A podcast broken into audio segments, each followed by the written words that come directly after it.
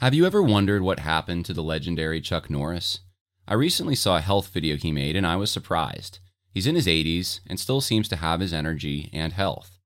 He says he's even stronger, has more stamina, and plenty of energy left over for his grandkids since making one simple health change that helps his digestion and nutrition. He says he still feels like he's in his 50s. His wife made the same change and she's never felt better. She says she feels 10 years younger and she has energy all day. Many of us do not include the fruits, vegetables, and other herbs that increase health and energy in our own diets. Chuck Norris made a special video that explains how he incorporated these things with one simple product. You can watch it by going to mymorningkick.com forward slash Harris. It may change your approach to your own health. Once again, that's mymorningkick.com forward slash Harris.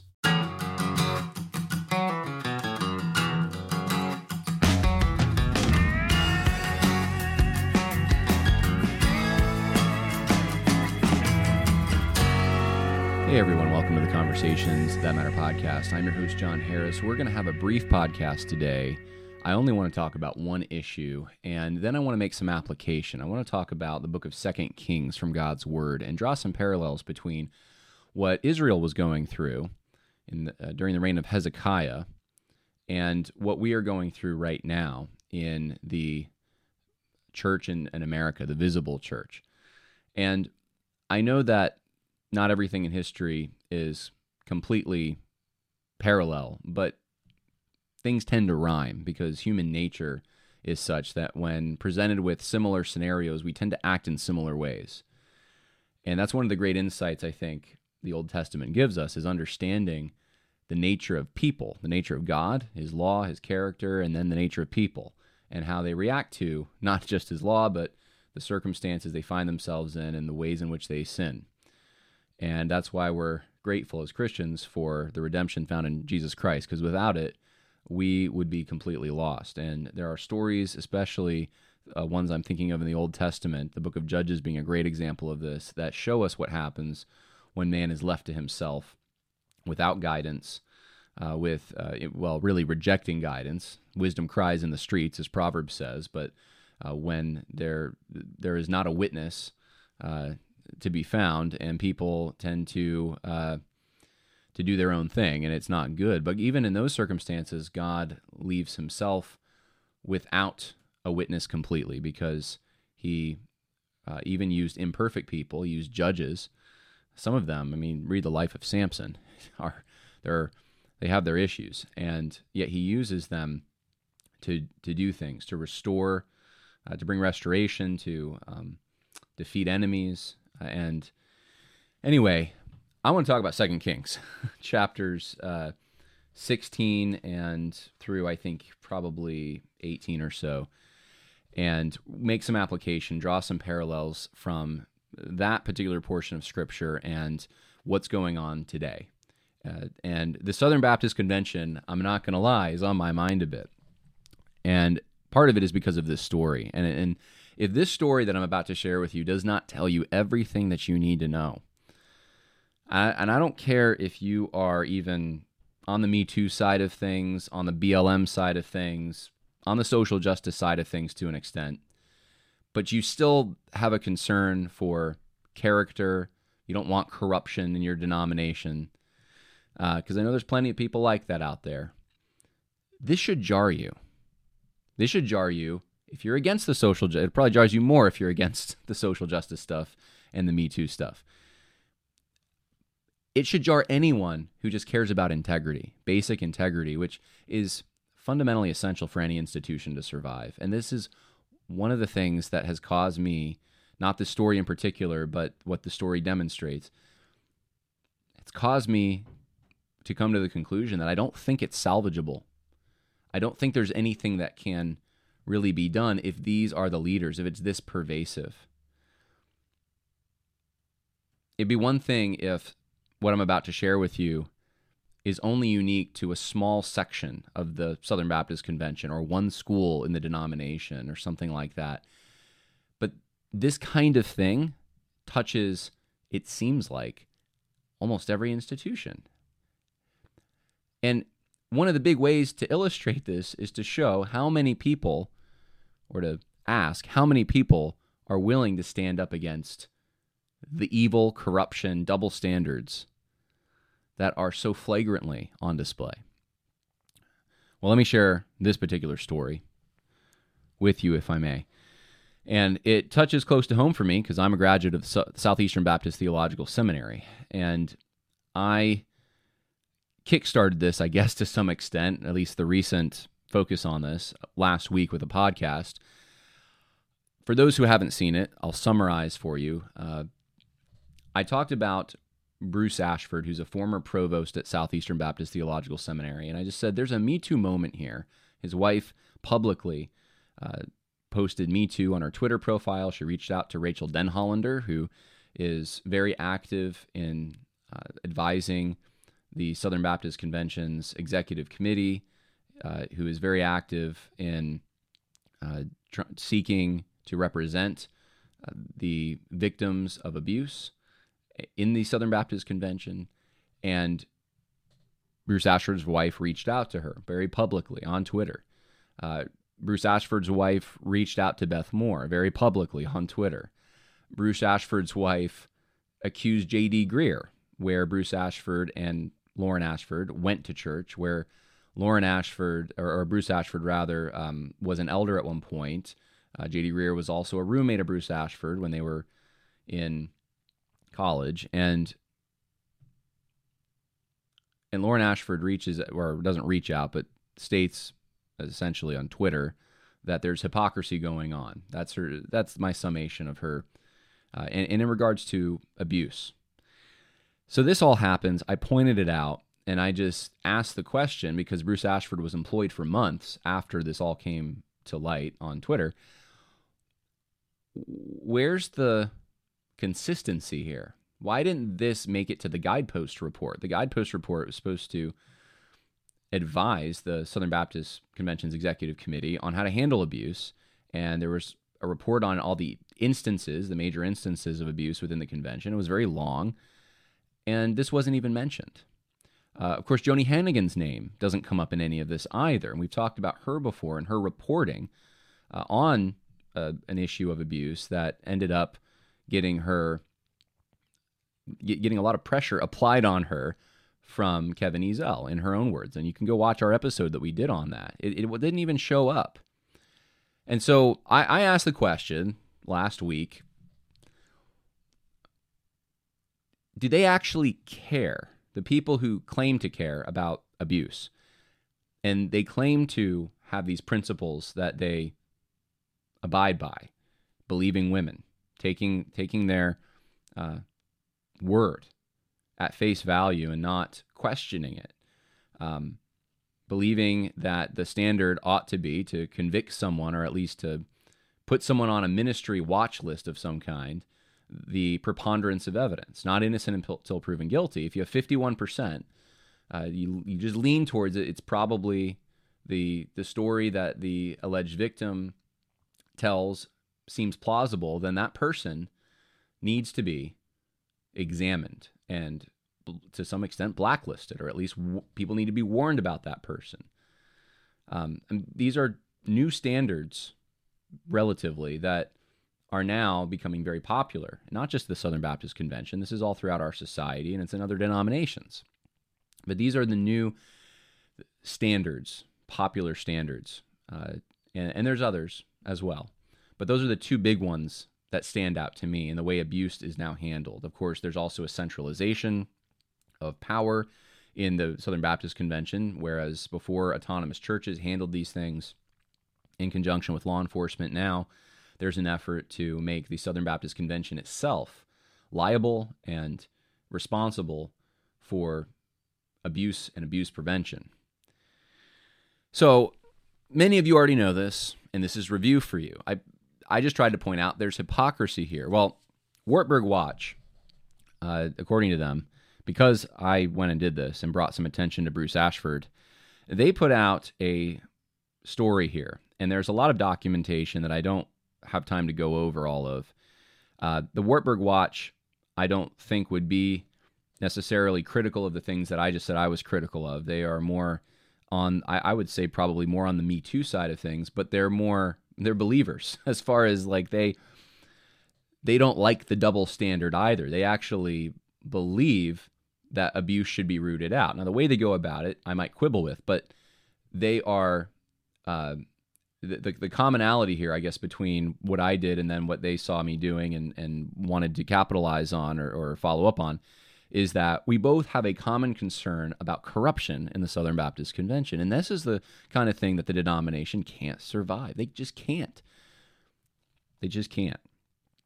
So they put out a story about Bruce Ashford. And in this story, they they talk about a number of things. They talk about uh, actually, this isn't. I don't think I pulled up the right story here. Let me see here. If I go to the Wartburg Watch, and here it is. They've had a number of stories on Bruce Ashford, and well, maybe that is the right one. And this is the one that, uh, anyway. So in this particular story, uh, they point out that Bruce Ashford was uh, at, on the leadership at the basically how integrated he was. He was integrated into Southern Baptist life uh, at the Summit Church, uh, and, and, of course he has connections with. He he did the whole. It's still there. The whole uh, course on public theology, government, that kind of thing for the Gospel Coalition. It's still there. He's um, he's written for Nine Marks Ministries. His articles or article, there's that's still up there. Uh, he just endorsed Biblical Critical Theory by Watkins, which is a book promoted by the Keller Center. I mean, this is recent stuff. The Keller, uh, the uh, publisher, just tweeted what a day or two ago about it and included Bruce Ashford's endorsement. So he's surviving to some extent in evangelicalism as far as his name still carries some weight with it, even though he hasn't been provost now for what I don't know two years or so. Now, uh, they put some clips from uh, that I just kind of went over with you from last week and what I talked about. Uh, and then they bring this up. So I don't want to focus too much attention on this. And I, I the thing that here's the the way that I want to navigate this. I'm going to first tell you that I don't know what the truth is. I don't have enough information as far as whether the allegations I'm about to share with you are actually eh, they actually happened, right? I don't have that information about Lauren Ashford either. I mean, all I know is she's crying out for help and she's saying me too. And there's a legal battle uh, where she files for emergency custody and then she files for custody multiple times and she uh, tries to get uh, orders of protection against her husband. Her husband also files for emergency custody multiple times, and they have a divorce. And it, it looks like it's a nasty divorce. That's just from the public documents that are out there. Well, um, and, and the, I think the address, even on the court, now that I'm thinking about it, on the court documents, uh, indicate that Bruce Ashford, during part of this time, was living on must have been living in campus housing or on the campus of Southeastern or something because that's the address that's used. But anyway, uh, there's he still has a connection to the school when that whole battle uh, starts between him and his wife in, in court, at least.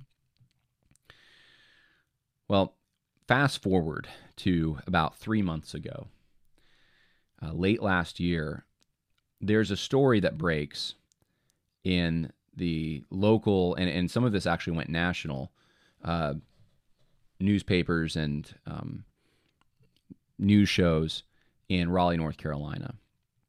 And that is that there's a Lyft driver who, and I'll just summarize it for you the story. A Lyft driver who potentially tried to drug a young girl. I think she was 17 or so, and a black girl too, which not significant for the purposes of uh, establishing whether it's true or not eh, for a rational person, but for the Me Too and not even the Me Too, but the social justice movement. Uh, that that becomes significant because the power disparity in their minds becomes greater. You have a, a white male driving, and then the passenger who's there's three factors that are automatically give him an advantage. She's younger, she's black, and she's a female. So the on the intersectional chart, her word should carry more weight, right? So anyway, she's getting a, a, a, a ride from this Lyft driver, and this particular Lyft driver supposedly starts spraying something, and it, she thinks it makes her faint. And it's uh, and and while he's doing this, he's being flirtatious with her, according to her, according to these news reports, saying things like "You're pretty," and uh, "I would uh, date you if you weren't so young," and, and things of this nature. And so she opens the door to the car while it's moving, and she either jumps or falls out, and she goes to the hospital. Now, the Lyft driver in this particular incident is Bruce Ashford. Uh, the license plate was revealed by the uh, individual who jumped out of the car. Uh, Bowden is her name. And um, the she also gave a screenshot of the driver. There's other documentation here that Warper Watch, Wartburg Watch puts in that indicates that he worked, uh, at least at times, for Lyft and this is like I don't know, 10 minute drive, something like that from Southeastern Baptist Theological Seminary. And he lives in the area. It's, it's, there's really no question in anyone's mind. It's him. And so this is what Wartburg Watch puts out there. And they put all the documentation. They put some other things too that I, I not, I don't care to necessarily go over that are, if true, kind of shocking. Um, they, they even put in, there was a uh, clip of Danny Akin it's not in this article, I guess in another one. There's a clip of Danny Akin, the president of the seminary, a few years ago, talking about his book on sex. Danny Akin wrote a book on sex and how much it basically it, it impacted Bruce Ashford more than any other book, with the exception of the Bible. It's really weird. It's especially with everything else that's come to light. It's very odd that the president of the seminary. I'm not going to play it, but it's I, I don't want to belabor the point and and drag you through salacious things or I don't know the the the mud. We don't need enough mud on us. We have enough mud on us as it is. So if you guys want to go look it up, anyone out there, you can go do it. But I just want to describe it for you to to give you the impression of the way it looks. If you consume all this material and you see all these things, how does it look? Well, I'll tell you how it looks. If you're putting your Me Too hat on and your BLM hat on, which Southeastern, as I demonstrated in the podcast last week, the Southern Baptists in general, Bruce Ashford as well, has uh, been in, involved in this. If you, if you put on those hats and you accept the standards that I just outlined at the beginning of this video, then Bruce Ashford needs to be called out. Not only at Southeastern Baptist Theological Seminary should students that he had be asked whether or not he was appropriate with them or inappropriate with them, but because he was also in leadership at Summit Church, the church should make sure uh, and publicly make a statement asking if anyone has been abused or anything by Bruce Ashford. Uh, that's standard. That's that's what happens in the in other cases in the denomination. That's um, the other cases that made it to the guidepost report are just accepted at, at face value, even with less evidence or less. I mean, this is out there. This story is out there, and you know, I don't know enough about the, the, situations to know to what extent Bruce Ashford is guilty in these things. Um, it, it could be very well true that there's that he's innocent of the accusations, uh, but in order to accept that possibility, you have to you have to pick one. You have to throw out the Me Too stuff uh, and and acknowledge that there's been hypocrisy in the convention, uh, or you have to act treat Bruce Ashford in the same way that people like Johnny Hunt and David Sills, Paige Patterson have been treated. It's not happening though, not happening at all. In fact, it's being ignored. And uh, there was a thread on Twitter. Uh, this is from more recently uh, from the SBC Underground. This is probably the best, most comprehensive uh, treatment I've seen of this. This is SBC Underground. They posted this, I think, a day ago, March 15th. and it goes into detail on all of this, and it has all the the primary sources and. Um, it, Bruce Ashford, it, it, talks about how he, um, and I mentioned this too last week. He went to, uh, he's very public with going to a, a rehab program for alcoholism. He says it's PTSD, but uh, I would I would note that Southeastern does have, if you are teaching or you're a student there, you have to sign a document that says you will not drink any alcohol, not a drop. And when I was there, I didn't because I, that meant something to me. And I know a lot of people there, I know, even people who worked for the school did not abide by that. But that was something, that's my word, right? And Danny Akin's very adamant about this. Uh, he's even said things that would lead me to believe that he thinks it's a sin to drink alcohol. Now, don't quote me on that, but um, I've uh, he, he has either overstated the case or or maybe that's his actual conviction at times. But he, he's adamant, adamantly against drunkenness. That's for sure. And you have the provost just not that many months after. I, I think it was a, probably a separation of maybe six months or so. It was it was less than a year, way less than a year. He is at a rehab facility after having taught at Southeastern Baptist Theological Seminary. And so th- there's multiple multiple things going on here, and this is what SBC Underground covers. So if you're looking for something comprehensive, but it, it shows that look, people like you know I already mentioned Rachael Denhollander, I mentioned Beth Moore, but even people like Julie Roys, who picks up a lot of the stories, was reached out to in 2021 about this story of uh, Bruce Ashford's wife and did nothing with it. Um, and it's interesting that this story, um, according to SBC Underground, earlier in the week, it was starting to grow some legs. Some of the Me Too folks who are active in the Southern Baptist Convention started to give it a little bit of attention, and all of a sudden, no one, it, it's a ghost town. No one's giving it any attention. No one's talking about it. Does that make any sense to anyone out there? Does that make any sense with the details, the extreme details, and the, the nature of this is just. I mean, if if you're looking at something that captivates attention and is juicy, as far as which uh, you would think would attract a lot of eyeballs, this story blows all the stories and guideposts out of the water. I mean, none of them have a girl who's, uh, you know, going down the road in a Lyft car and jumps out because they're afraid that there's someone uh, who who may be setting them up for like a date rape situation, which is what she seemed to indicate. I mean, that's not in the other stuff, but but it's in this story, and all of a sudden, it, it, silence from from that particular crowd. I mean, you have people like the Wartburg Watch focusing on it, but who else? Now, John, why'd you bring that all up? What what does that have to do with anything? It has to do with it has to do with the Southern Baptist Convention's lack of ability to defend itself not only against bad ideas or bad doctrines or bad theology, which I focused on for a long time, but against very, very basic corruption. I don't really want to answer the question, but I'll ask it, and this is rhetorical, but I think you know the answer. Why would a story like that not get any oxygen? How come it's not being picked up anywhere?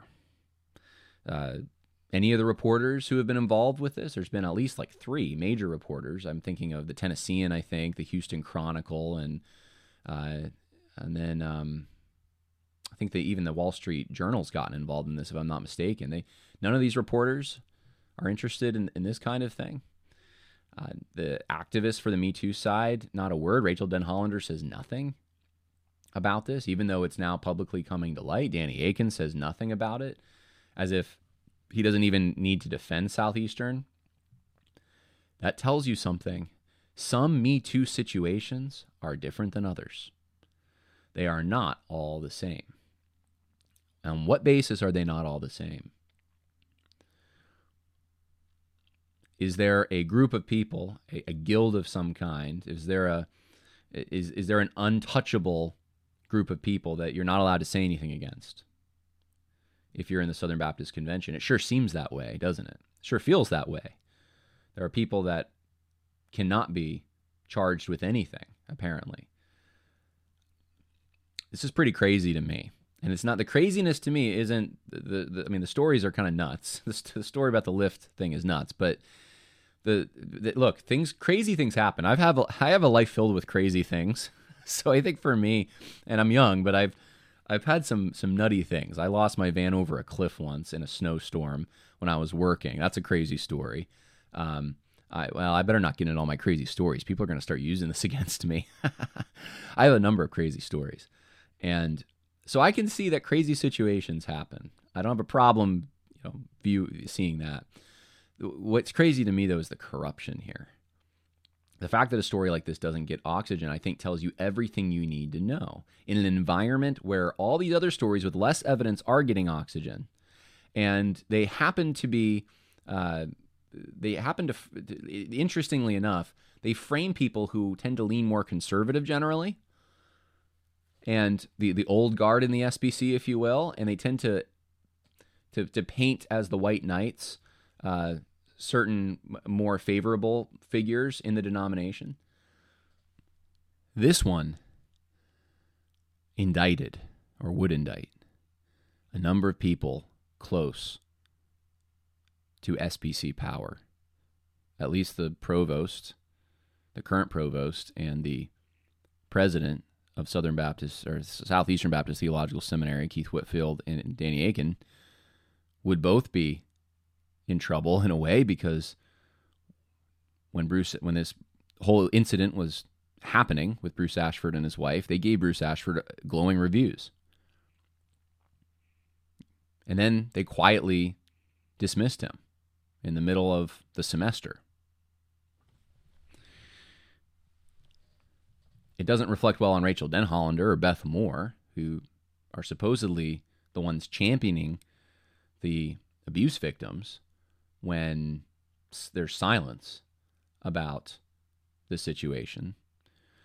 And the question you have to ask, I suppose, is do these people not believe uh, Lauren Ashford? Do they not believe?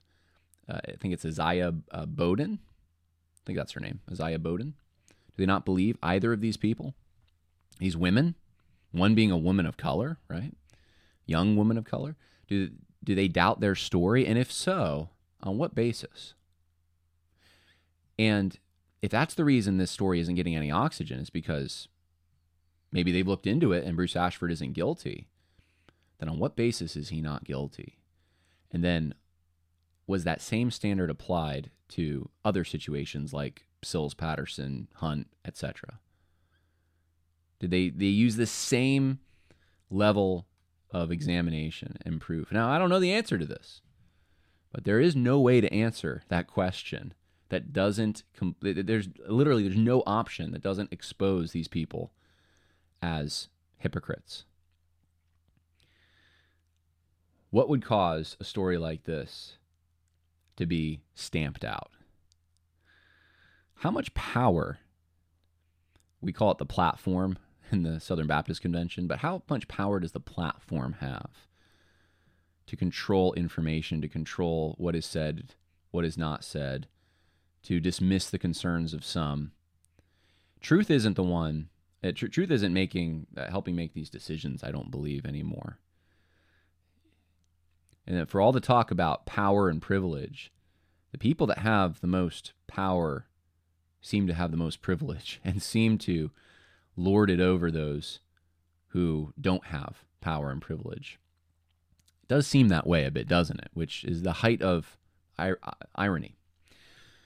Uh, so that's I wanted to bring that story up to you, and then I wanted to show you some biblical stuff here that I was reading in my own uh, time with the Lord, and it made me think of the Southern Baptist Convention. I want to start here with Second Kings chapter 18. Actually, do we want to start there? Let's start with let's start before that, I think. Second Kings chapter 16. In Second Kings, Kings 16, Ahaz is uh, the king of Judah.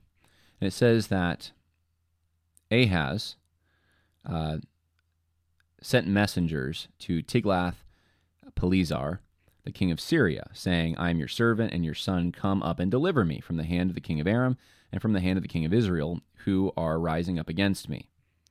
Ahaz took the silver and gold that was found in the house of the Lord, so he's taking God's money here, and in the treasuries of the king's house, and sent a present to the king of Syria. So the king of Assyria listened to him, helped him out.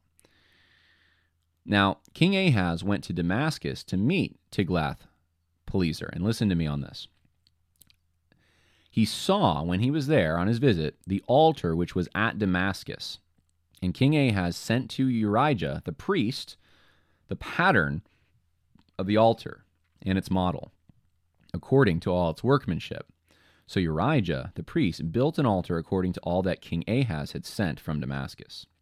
Thus Urijah the priest made it before the coming of King Ahaz from Damascus.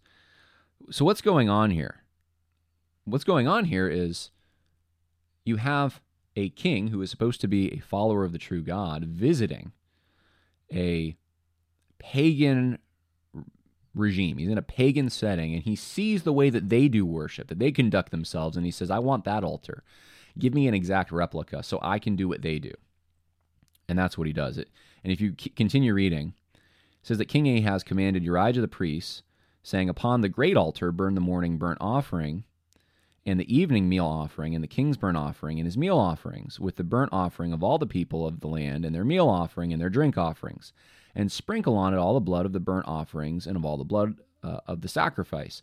But the bronze altar shall be for me to inquire by. Inquire means to divinate by, uh, to uh, do what he had observed being done in a pagan nation.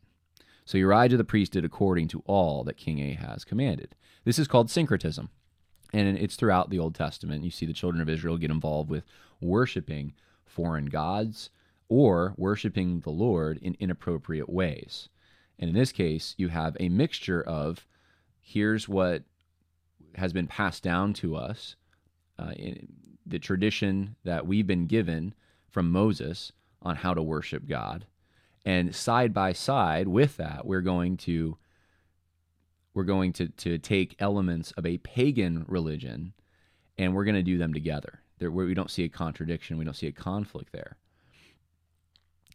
Do you think in that time Ahaz was aware that that's what he was doing, that this was syncretism, that this was an abomination to the Lord? You think Urijah thought that? He just willingly went along. What could have compelled Urijah to go along? Well, fear, maybe. I don't want my head cut off. I'm just going to do it. Okay, fear of what the consequences could be if you oppose it. That could be part of it. What what other things? Uh, maybe ignorance, you know, but that's a pretty extreme ignorance to have. But okay, let's say that that is a possibility. If you're that ignorant, you shouldn't be the priest, right? Um, what other things? Maybe there's a maliciousness there. Maybe there's an evil behind all of that that says, you know, we can get our way better by going through multiple channels to get what we want. So we go uh, to through the God of Israel and we go through other false gods. Well, those are the possibilities, right? And I would like to suggest to you that we are seeing and we have seen in history similar behavior from men. I think we're seeing something similar in the Southern Baptist Convention. You may say it's not that it's not it's not on that level, really. I mean, it's been what now? 4 years since Resolution 9 and receiving critical race theory as an analytical tool. We've gone through painstaking detail on this podcast to demonstrate that critical race theory is pagan and it's part of the pagan religion. And the children of God should have no, absolutely no um, business being involved with critical race theory. It, it, the whole structure of it is built upon assumptions that are anti Christian. That's been going on now for years. It's been in our seminaries before Resolution 9, but the whole body of the Southern Baptist Convention came together and said, we will accept these as analytical tools. And and so was it uh, you know level 10 red alert because they also said that they should, uh, whatever tools are used, should be subservient to the word of God. Many said, no, no, it's, it's okay because of that. But I would submit to you that syncretism had started and it's continued. And now with secular, trauma informed, Me Too uh, directed principles for how to navigate quote unquote abuse, the SBC has once again adopted part of a worldly religion. And it's it's politics, but it's also religion. That's what the whole book I wrote, uh, Christianity and Social Justice, Religions and Conflict, is about.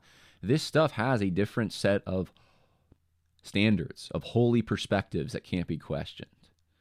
It has a different um, way of obtaining forgiveness or expiation. Really, it, it's it, uh, it's not really possible actually.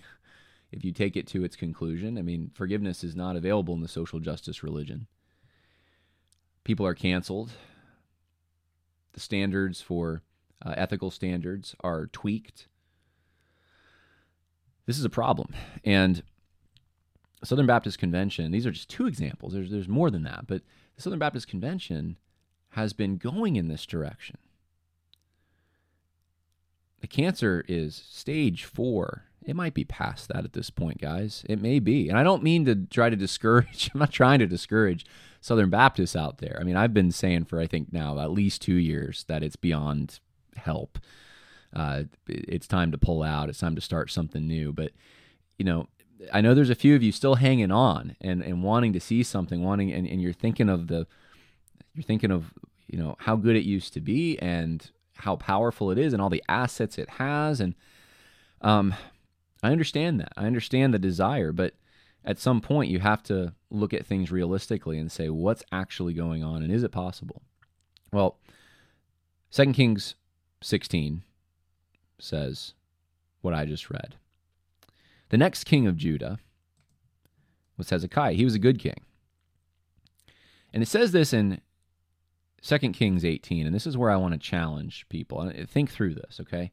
If you are someone who values the Southern Baptist Convention so much so that you're willing to sacrifice ministry opportunities and resources and whatever's necessary to stay in the convention because the brand means something. The experiences, maybe when you were young, mean something. And, and I'm not talking, I'm primarily not even talking to conservatives on this. I'm talking to those on the left. But I think it could apply to those who possibly, I'm not accusing anyone of anything, but it could apply to people who are possibly hanging on too tightly to an institution, which I very much understand is hard to let go of. Hezekiah, 2 Kings 18, says this He removed the high places and broke down the sacred pillars and cut down the Asherah. He also broke in pieces the bronze serpent that Moses had made. For until those days the son of Israel burned incense to it, and it was called Nehushtan, which means the great bronze, the great serpent, the bronze serpent. So, what's going on in this particular section? Well, you'll remember from Numbers chapter 21, the story of the bronze serpent, right? The Lord sent fiery serpents among the people, and they bit the people so that they may, uh, many in Israel died. So the people came to Moses and said, We have sinned. So they, they repent. And the Lord said to Moses, Make a fiery serpent and set it on the standard, and it shall come about that everyone who is bitten when he looks at it, he will live. And Moses made a bronze serpent and set it on the standard, and it came about that if a serpent bit any man, when he looked to the bronze serpent, he lived. So, this is what takes place. And this is actually used by Jesus to give an example of what he was going to do. Just as Moses raised up the serpent in the wilderness, so the Son of Man must be lifted up, that all may who look on him might be saved.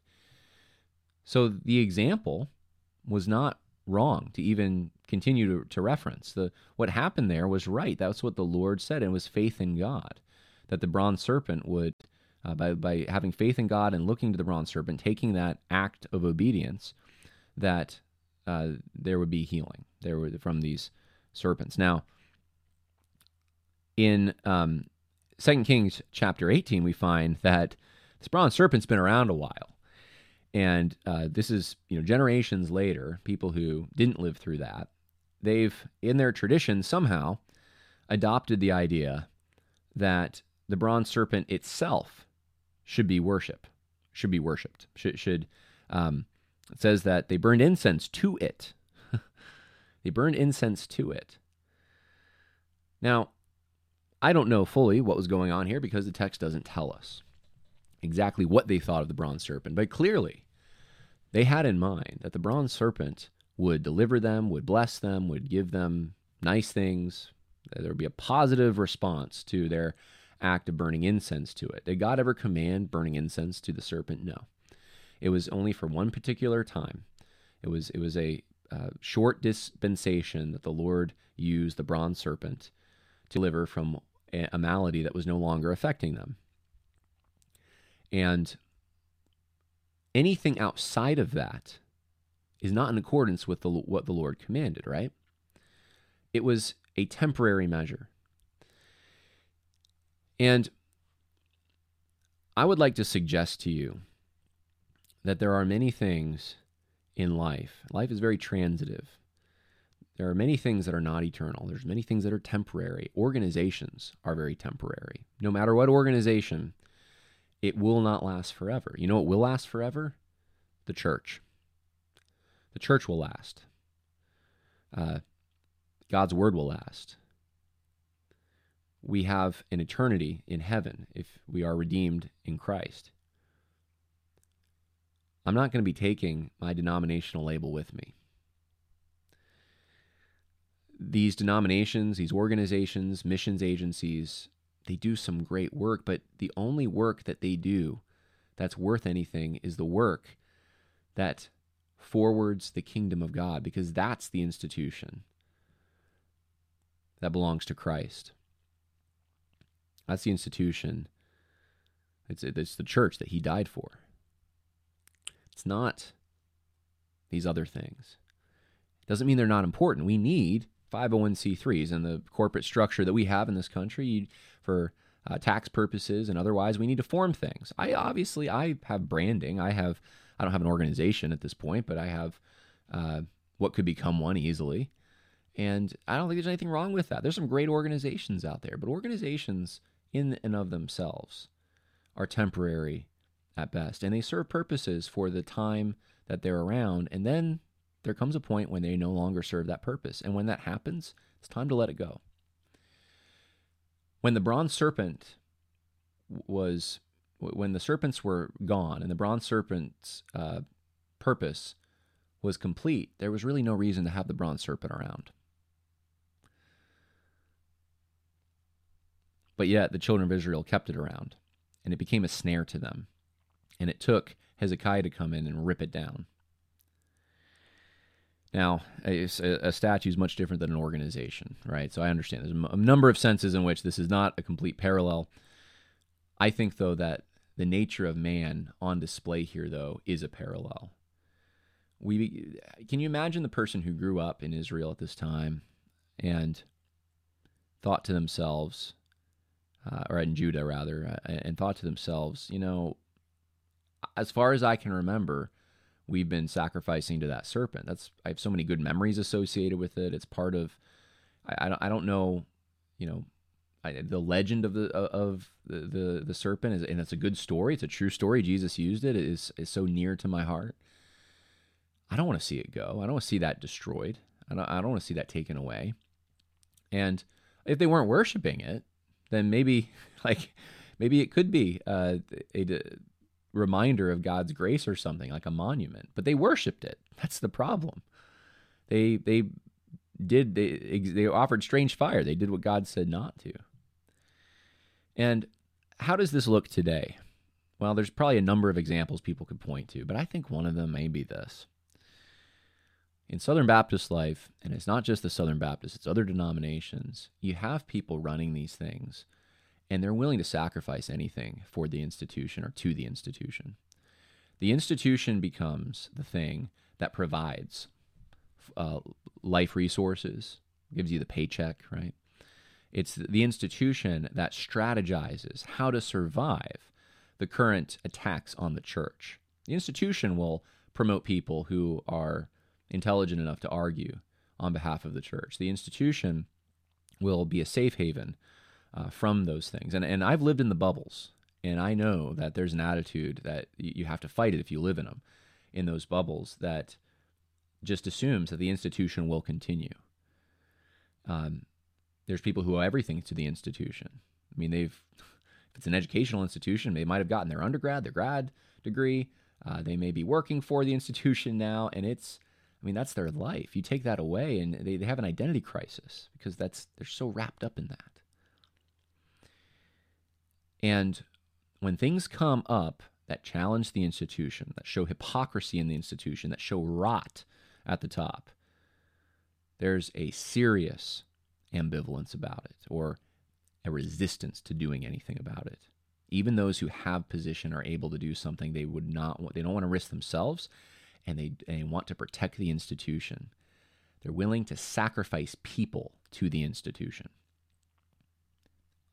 They're willing to let people get canceled to appease the institution. They're willing to um, let other people go scot free to appease the institution.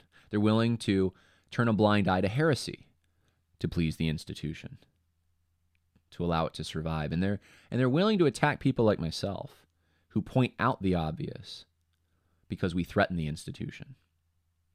I don't want to be a threat to any institution. I think institutions are fine and they need to just get on the biblical track. They need to repent and they need to do the right thing. But institution for institution's sake, that's just institutionalism. And that needs to be eradicated in no less a violent way. and I don't mean shedding blood here, okay? I mean with urgency. In no less a violent way than King Hezekiah took away the golden, or the bronze rather, serpent. There are times the institution just needs to go people are treating it in a way it was never meant to be treated. They're making sacrifices to the institution instead of using or working through the institution to sacrifice to God. Because their body's a living sacrifice and it's the service of worship that the institution is supposed to be forwarding. The same conflation, the same problem that afflicted those of Hezekiah's time is with us today and it's a subtle thing and you don't always notice it and it seems good sometimes. There are those out there who think if you speak against the SBC you're the problem. You must be because the SBC is right. It, it, SBC has to be right because it's the SBC with and we don't need to examine anything more. There are people like that out there. Now, this isn't everyone that's listening to this who loves the SBC. There's a proper love to have and a grief if you love the SBC that you should be having right now. That says, "Man, I know it used to function in the way you just said, John. It was, it was functioning uh, the way God intended, and it was being used for the purpose of worship. But now there's people that are just worshiping it, and they've shown the disregard for for God or his standards. That's the assessment I have. All right. Well, I hope that was helpful and, and probably challenging and a little heavy for some of you, but I think some of you need to hear that. Some of you definitely need to hear that. And um, and I need to hear it. That's the thing. I need to hear this for myself. I'm blind to my own spots sometimes. And uh, what are the things in my life that could compete for the affection, the worship, the time and energy that I should be giving to my Lord and Savior. I have things in my own life that can potentially do that. And so we all must be on guard about these things. But I think with everything that was happening with Bruce Ashford uh, and, and, and how this illustrated the absolute hypocrisy of the Southern Baptist Convention leaders, and especially at the seminary that I went to, I'm ashamed to say, I needed to bring this up. I hope that was helpful for all of you. Well, I want to talk about an institution in closing here that is a sponsor for this particular podcast, and I'm grateful for them, and I believe in the work that they are doing. And they won't last forever, like every other institution. No institutions last forever. But for right now, they're doing a great thing that's very needed, and that is equipping the persecuted, equippingthepersecuted.org. And if you go to the website, you're going to find an, a number of things there. In fact, in two days, they have uh, an event in Sioux City, Iowa with Kevin Sorbo, uh, and they're going to talk about, they're going to an update about their mission and what they're doing, but they're doing all kinds of really, really great things. You can sign up to be a, a prayer partner and get the updates of what's happening in Nigeria. You can donate. Uh, they are efficient with their funds. Uh, they have a podcast, they have media, they have um, all kinds of things if you want more information. But I'm pretty skeptical when it comes to missions organizations uh, and well, organizations in general. Missions organizations aren't unique to this, but I think of some of the experiences I've had, some of the things I've seen, I just want to make sure the money's being spent in the right place and the people that are there are actually they're giving the gospel, uh, they're doing what they say that they're doing, right? And I've I've unfortunately seen in other large organizations, I've been given evidence that that is not happening, and I have confidence in equipping the persecuted uh, at this point. And uh, uh my friend uh, Judd Saul is the one who started it, and um, they are providing aid for Christians our brothers and sisters who are under the persecution of Islamic terrorists. Uh, I mean, real persecution. They're getting blown up, they're getting uh, targeted in physical ways. And they're providing resources, they're building orphanages, and they're doing it, though, with the gospel, not just giving out humanitarian aid, they're sharing the love of Jesus Christ. So I hope that um, for those of you who may be giving money to other organizations like maybe World Vision or organizations that uh, just ha- have proved themselves not to be, unfortunately, as um, faithful as one might, might like, whether that's theologically or with their resources. I hope that this can be a good option for you. So let them know uh, if you end up uh, donating to Equipping the Persecuted. Let, let them know you heard about it on the Conversations That Matter podcast. I appreciate everyone out there. God bless. More coming. Bye.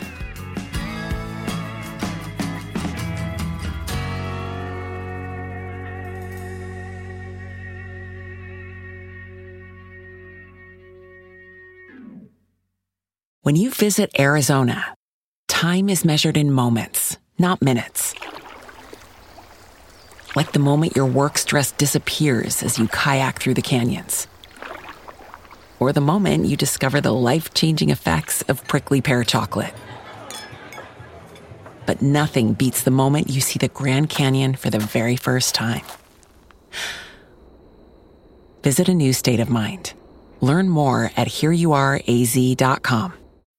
When you need mealtime inspiration, it's worth shopping Kroger, where you'll find over 30,000 mouthwatering choices that excite your inner foodie. And no matter what tasty choice you make, you'll enjoy our everyday low prices, plus extra ways to save, like digital coupons worth over $600 each week. You can also save up to $1 off per gallon at the pump with fuel points. More savings and more inspiring flavors make shopping Kroger worth it every time. Kroger, fresh for everyone. Fuel restrictions apply.